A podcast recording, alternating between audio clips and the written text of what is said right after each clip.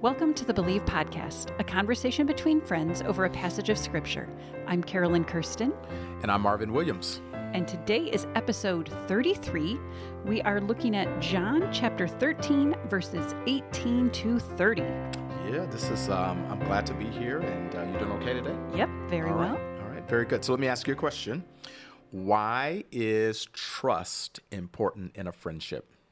Oh, foundational. Trust. Foundational, okay? trust is. I mean, you have to know that you can that what you share with someone, they will um, they will respond with kindness uh, or with honesty. I mean, that that trust is just the foundation of your communication for your um, willingness to share life with somebody. Absolutely, absolutely. Uh, yeah, I mean, trust is everything. If I I'm going to be much more guarded with somebody if I think I cannot trust them.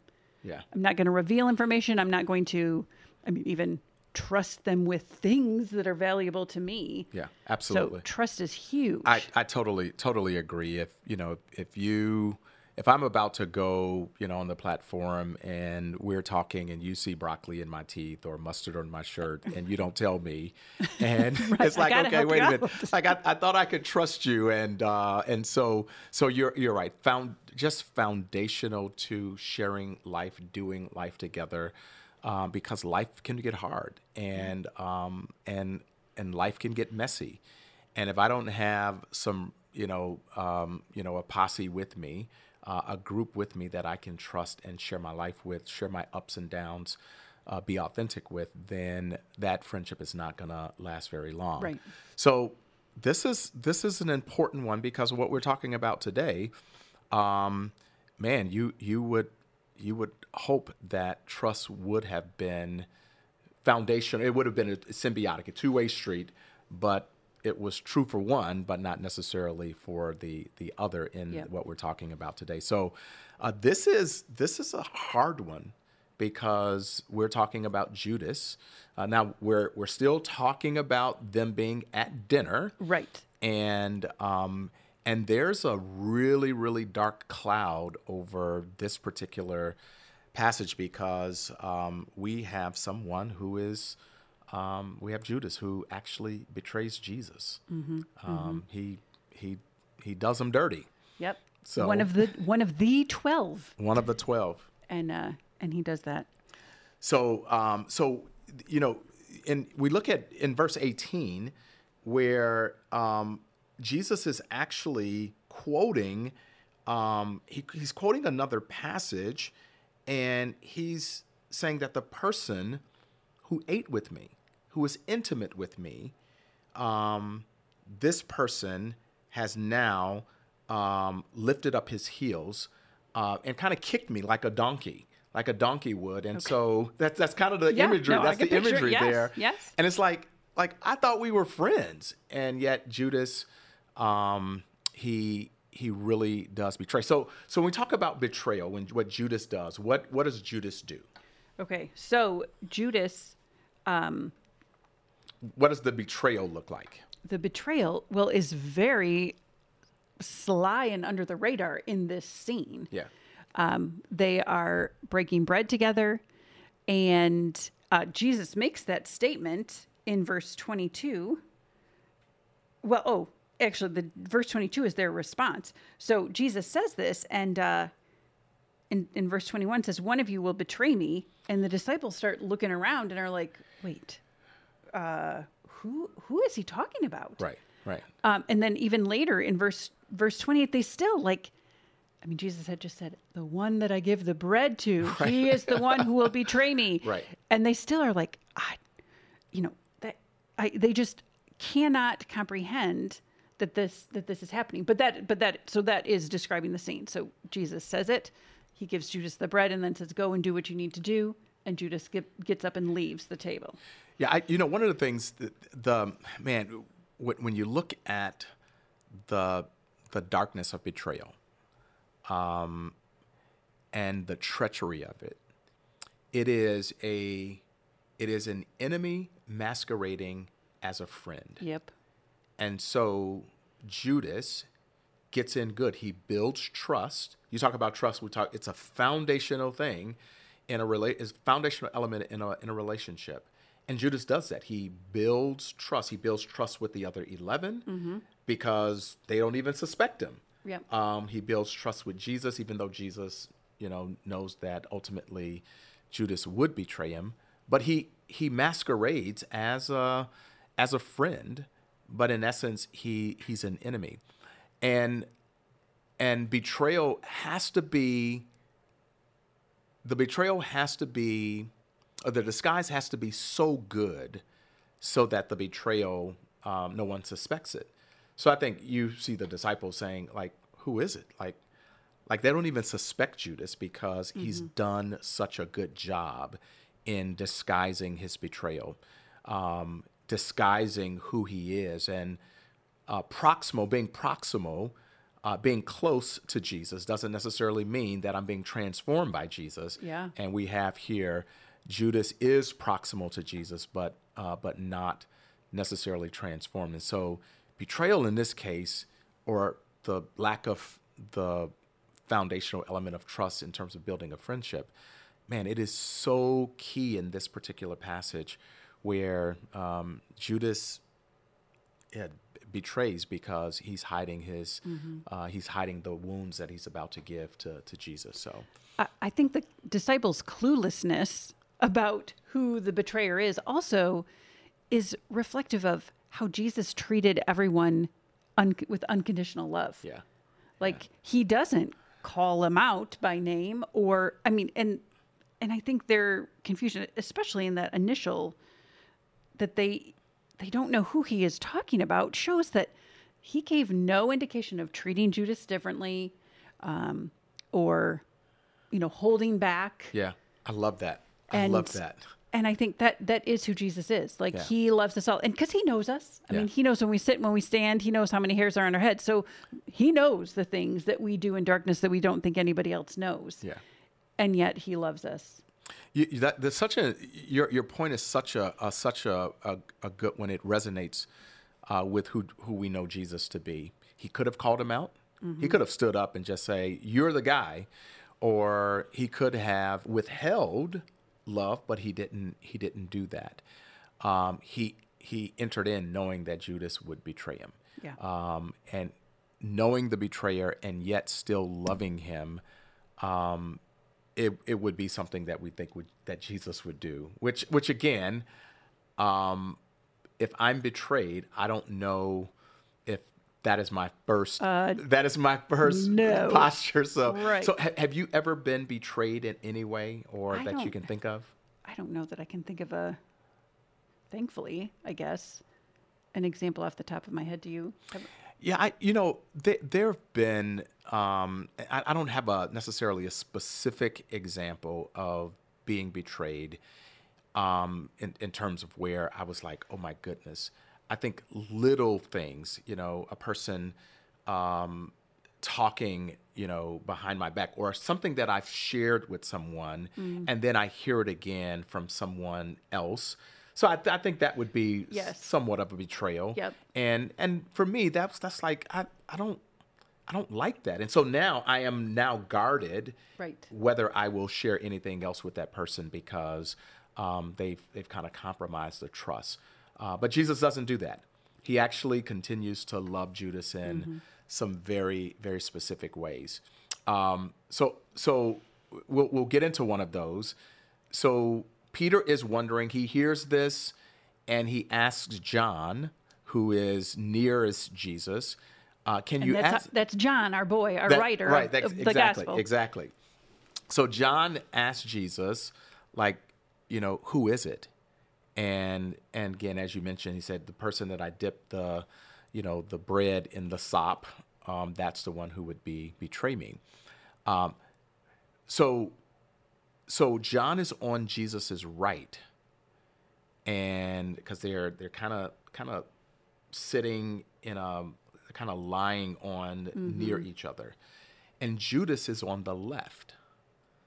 So you're supposed to say, well, why is that important? Why is that important, Marvin?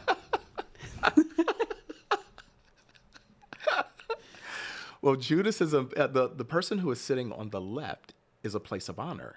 oh, So that's that's a big big deal. Yes, it is. So the betrayer and Jesus actually puts him there as the as the betrayer. He places him in a uh, he puts him in a place of honor. So what do you what do you think of that? Well, makes me think of a phrase my dad has said before of keep your friends close and your enemies closer. I don't know if that's the same heart of what. Uh, I don't know if that's the heart of what Jesus was going after there. No, I don't, I don't know. if, I don't know so. if that's the heart of it. I don't but, uh, think so. No, it's not the heart of it. So but but I, I again I but I do think it does show that Jesus you know doesn't isn't isn't rejecting Judas like because he knows what he's about to do and yet he says but this is still how I'm going to treat you yeah. you know at this table Yeah, that, It's that is remarkable. It, it is it is one of those things, and this is this is the um, this is the tough part of discipleship, right? That Jesus asks us to do things that we could not do in our own strength and own power. I don't know about you, but I don't know if I knew someone was going to betray me and they were, um, I knew they had betrayed me. I don't know if I can place them in a seat of honor. yeah Like genuinely, like like loving loving that that I'm placing them in, I'm putting them in a place of honor to let them know, not to get, not to to um, heap hot coals on their heads to to make them feel, you know, this is my my subversive revenge. I don't think it's. I, I want to be able to say I'm placing you in this. I'm putting you in this place of honor because I love you, and and I know that there's still an opportunity for you to actually turn this around and do something do something different. So I, again, Jesus does something that I think is is way beyond human comprehension. Uh, I think for us, apart from the Spirit of God, I just don't know if we could do it, and hence, you know, the reason why we submit on a daily basis. So, Yep. Yeah. So what else? What else stood out to you in this particular passage? Um, well, I noticed in verse 19 our word believe, Yep. which is very important to us in this book. Um, Jesus says, I'm telling you now before it happens, so then it, when it does happen, you will believe that I am He. And He is referencing, uh, well, the betrayal and that. And that things are not going to go as the disciples are anticipating. Um, again, they're they're thinking well, they be- they believe he is the Messiah, which the cultural understanding of the Messiah was, oh, a political leader Yeah. who is going to come and take over. Right. So, Right. and he's starts to give them hints here of like, hey, this may not go down how you are anticipating, but I'm telling you, I'm going to be betrayed, and and that's that's part of it. So when you when it happens, you know. You, you can believe that I am the Messiah, even though it's not going the way uh, you expect. It's not how you are anticipating this playing out. He's starting to try to help them shift their perspective a little bit. Yeah, and that's again, that's that's um, that's really really good. That um, again, many times it is a shift in our perspective that gets us to the next, you know, leg of the journey, and um, the the fact that um, you're, I'm telling you that this betrayal is going to happen because if the ones that are closest to me actually betray me and deny me, you might get discouraged and say like, Yeah. like who can even make this journey? And so I think that's, um, you know, again, shifting perspective. I think is super super important.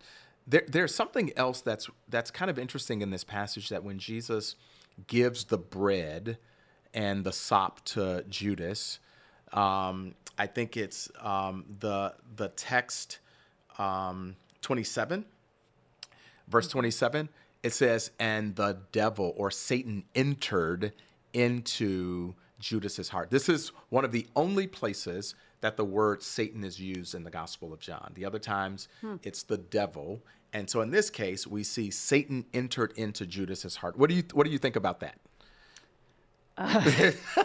That does not sound good. no, it doesn't. Uh, and you know, it's, it's it's interesting that that Satan has probably been um, wooing Judas all along. He's probably have been. He's probably um, influencing him, but it, it's the moment that Judas makes the decision to do the betrayal. When Jesus gives him the bread, that's the moment where Satan kind of takes over. He takes over the territory and controls the rest of his life and the rest of his decision making at this point. And even it's letting me know that Judas could have, before he took the bread, he could have made a different decision. But it's the moment he took the bread, his decision was kind of sealed and locked, and he goes off and um, and he he betrays Jesus, as we will get to for the thirty pieces of silver. But Yeah. again, I think that's um, it is a a total control of, of Satan's life at, or Judas's life at this point when Satan um, enters his, his heart. And keeping on that theme of Judas, it is interesting. Verse 30 says, After receiving the bread, th- or the piece of bread, he, Judas, immediately left, and it was night. And it was night.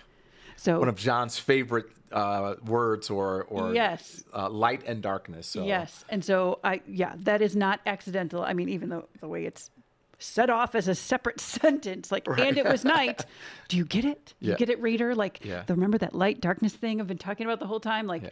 this is, uh, that's not an accidental detail on John's part. It's interesting. Even in the previous episodes, we see Jesus came in the world to be light. Yeah. And so Judas sitting at the table with light and um, betrays the light and then walks away. He walks into the night away from the light, away from his ability to be able to see. Had he stayed at the table, maybe he would have been able to see um, his sin a little bit more closely because Jesus is in fact light. Uh, but but again, betrayal is um, I think it does start in darkness. Starts in darkness and deception, and um, and um, you know if we don't allow Jesus, who is light, to shine light on that, I think we um, we end up hurting a lot of people uh, in the process. So so what what are some things we can do to prevent um, us betraying others, or and then what can we do even if someone has betrayed us? Well, I think on the not betraying others, I mean, just walking in integrity Yeah. and and that I, the whole idea of like what it's like to be on the other side of me. We know we don't want to be betrayed, Right. Right. and so are we treating someone in such a way where we are, um, yeah, speaking truthfully, keeping confidences, not gossiping. Yeah.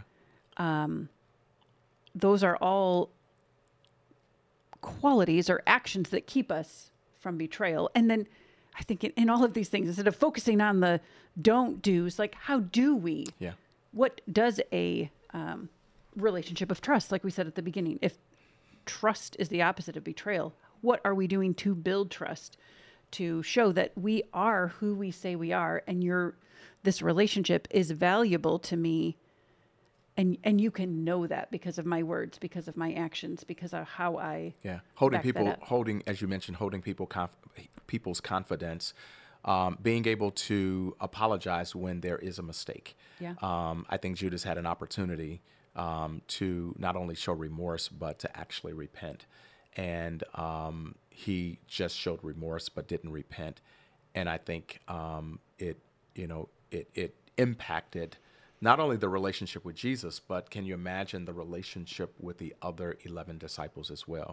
So I think building trust is is super super important and holding confidences, apologizing, asking forgiveness, forgiving others. Yep. Uh, I think that helps to build capacity in us to have some pretty strong friendships. absolutely um as we're wrapping up what can we believe about god ourselves and others there's actually i'm going to jump right in and Okay, answer first ahead. okay because there is one thing we didn't directly talk about but i think it's it is something that we can um, know about jesus in verse 21 it says when jesus had said this predicting what's happening he was troubled in his spirit Uh, I think the fact that Jesus was troubled, it's another example of his humanity. We talked about that with Lazarus's death, that Jesus was grieving and weeping along with Mary and Martha. Um, it's a sign of his humanity and that he is troubled by wrong. Yeah. Like those things that you think, oh, this is not right. This is not right in the world. This should not be happening. This breaks my heart. All of those things. I mean, I'm sure we're all thinking of things right now where we've said that or thought that. There's a lot of wrong in the world. And Jesus is troubled by that too. Yeah, yeah, I like that. We Yeah. can know that that's true. What else can we believe about God ourselves or I, others? I think I think um, about uh, uh, one about God, one about uh, ourselves um, is that um, that this God uh, loves the betrayer. Um, that that Jesus is offering Je- uh, Jesus is offering Judas uh, friendship even up to the very last minute of his betrayal, giving him a place of honor, and um, and and our God loves us to the end, and um, and and not withholding, not rejecting. Um, I think the other thing is that um, man, I if I'm not careful, um, I can I can betray Jesus as well, um, and so I I need to guard my heart. Um, I need to guard my heart because um, it, it, apart from the Spirit of God, I can be Judas, betraying Jesus and betraying others around me. So I think for me, um, yeah, guarding my heart so that um, that the Spirit leads me and not um, not me being led by my flesh or by greed or anything like that. So mm-hmm. Agreed. Well, this was a great conversation. Um, thank you for joining us. If you haven't done so, would you rate and review the podcast? That is a great way for others to find the podcast. And uh, it just takes a minute. You can do that in both Apple Podcasts and Spotify. Again, is a great way for others to enjoy these conversations as well.